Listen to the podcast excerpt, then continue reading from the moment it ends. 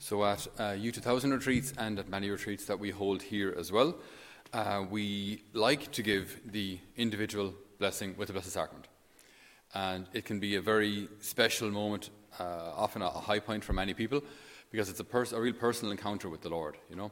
So the priest uh, wears what's called a humeral veil, so it's like a, a short, short cloak, I guess, uh, which you use then for holding the monstrance as a sign of, of, of, reverence for the monstrance, as a sign of this isn't something common that we just grab and throw around the place. This is something that's it's even held with a special, a special liturgical vestment. You know that, that's how special this is. That's, that's the kind of reverence that this reserves, is that the, the kind of reverence that, that this deserves. Uh, often, as well, if possible, the Blessed Sacrament will be accompanied by two altar servers holding candles. So, again, the purpose is we're underlining how special, how powerful, how uh, unique this, this is that now the Lord, the God of the universe, would stand before me and bless me individually. And as I say, it can be a very powerful moment. Uh, some people uh, have this particular gospel in mind. So the, the woman with the hemorrhage who just wants to catch the hem of the Lord's garment, so just the edge of his of his clothes. If I can just touch, I mean, this is that's, it's beautiful faith. It's very simple. It's a very simple faith in a way, but a, a very beautiful faith. If I can just touch even the edge of his clothes. I, I, I don't need like a souvenir. I don't need a, a, relic. I just need to just touch him, even not even him, but his clothes. That would be enough for me. That's the level of her faith. And so there's, uh, if you've ever been to Jerusalem, the, the, the, streets are, they feel about as wide as your average house corridor. I mean, they're not wide. They weren't designed to be wide. They, weren't, they were designed for people walking up and down. They weren't designed for two lanes of traffic, you know. So if you've ever been there, the, the shops, the, those who sell clothes and food and animals and uh, sandals, and everything is really close to you when you're walking uh, down the streets. It's, it's a, it's, you wouldn't want to be claustrophobic now. Um, I went there, it's a long time ago since I've been there, but I remember that, that feeling of just this, this constant noise and constant chatter and people trying to get your attention and get you to buy some things carved out of olive wood. Or, so, so you're walking through this street, right? And I can almost imagine people pushing in from all sides. And in that moment, then Jesus says, Who touched me? Who touched me? And you can imagine the apostles getting jostled while they're talking to him, you know, saying, uh, Jesus, I'm not sure if you noticed, like, there, there are people everywhere here. Uh, how can you say who touched you? Uh, practically everybody did. I mean, uh, but he looks around, he looks steadily. He's, he's looking around because he, something has happened. And this woman comes forward. Not, not having stolen something, but having expressed faith. And it's as if, it's as if that trust, that faith, that, that's like the, the key that grants her this grace. That she, she comes with trust. And because of her trust, she's granted what she asked for. There's something very, very, if you will, if you will simple and beautiful about that. Because, again, this is, this is also my story then. If I come to the Lord with trust, then the Lord will not leave me empty handed. Jesus says to St. Faustina, number 548, if you want to read it afterwards, number 548. Your duty will be to trust completely in my goodness, and my duty will be to give you all you need. Your duty is to trust me, and then my duty. It you know, again, this is Jesus speaking here. What's his duty? He can do whatever he wants or not do anything if he wishes. But he, he's saying he's going to make this his duty to give you everything you need. I am making myself dependent on your trust. I am making myself dependent on your trust. If your trust is great, then my generosity will be without limit. If your trust is great, then my generosity will be without limit.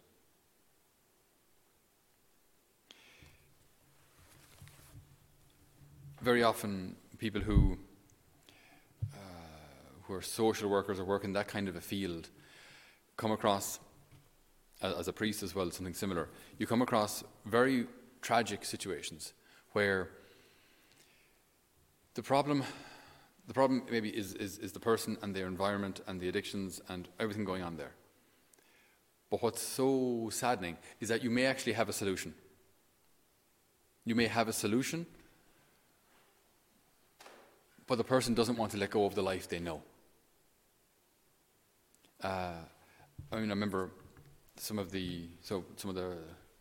well, I, I, think I can tell this story. Yeah, some of the, the Franciscan friars who come here. They work with a lot of people who are in difficult circumstances, and you know, like if if if, if these kids, if if if they if they manage to finish school, right, and then if if they just try, just try and finish school, get some sort of an education, and then do some sort of a course afterwards then you have the possibility, the option of employment and a bit of financial security. You don't have to rely on social welfare. You, there's a lot you can do. Your options start to open. You know, then maybe if you can live somewhere else if you wish. You, you, you, know, you have now more options and more choice. But often, what happens is, is people don't want to let go of what they know. And so they stay where they are. And then that cycle of uh, difficulty and difficult financial circumstances and difficult family circumstances just continues and continues and continues. And you can see the solution, it's right in front of you. But if people do not trust you, if people do not trust God, if people do not trust others, they'd rather stay where they are because it's, it's familiar. And then they stay stuck even though the options are there. So you can see how, how Jesus would say, like, if, if we trust in him, this is, then this is, this is for all of us, like also in my life. If God makes himself, Jesus makes himself dependent on my trust, if my trust is great, then his generosity will be without limits. He will provide for what I need, not necessarily what I want, and not necessarily in the time frame that I want, but he will provide for what I need.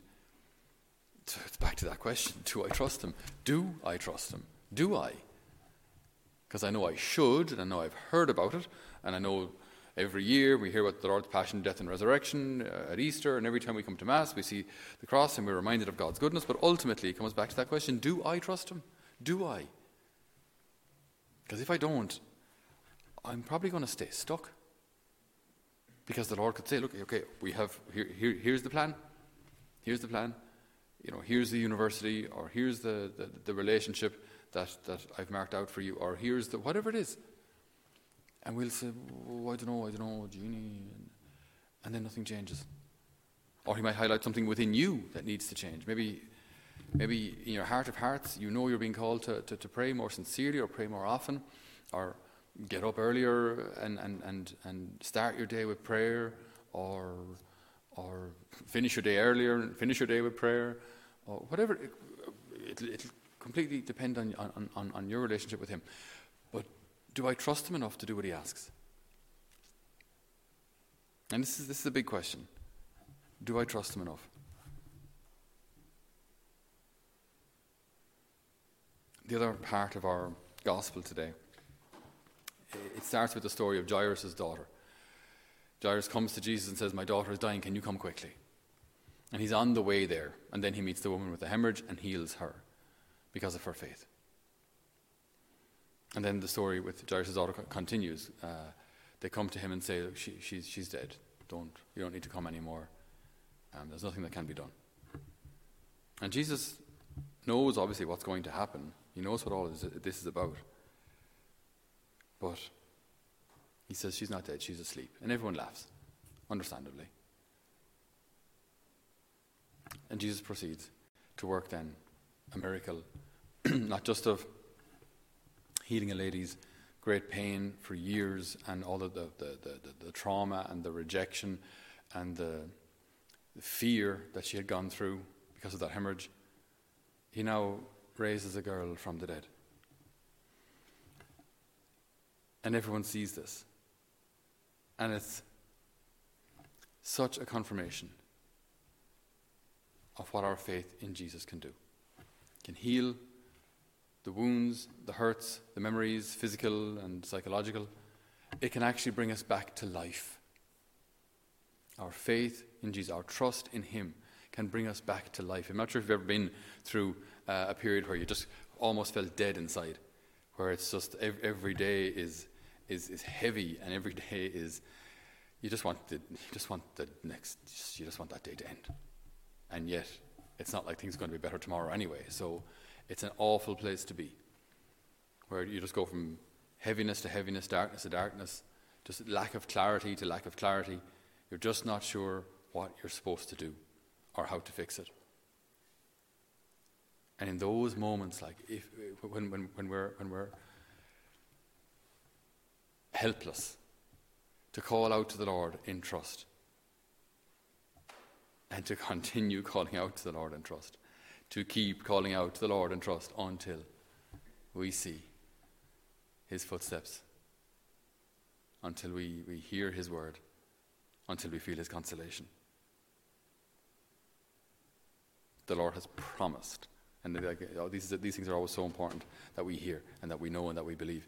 Jesus promises us. It's a divine promise that if we trust him, he will give us everything we need. If we trust him, he will give us everything we need. So if my trust is damaged or if it's hurt or if it's not what it should be, Lord, help us to decide today to trust you, to trust you as you deserve to be trusted, to trust you as you have proven that you can be trusted. And if we need to say it over and over again, Jesus, I trust in you, Jesus, I trust in you, until we believe it, well, so be it. Let each one of us experience the Lord's healing, the Lord lifting us up, and the Lord giving us new life through His grace and our accessing it through our faith. Amen.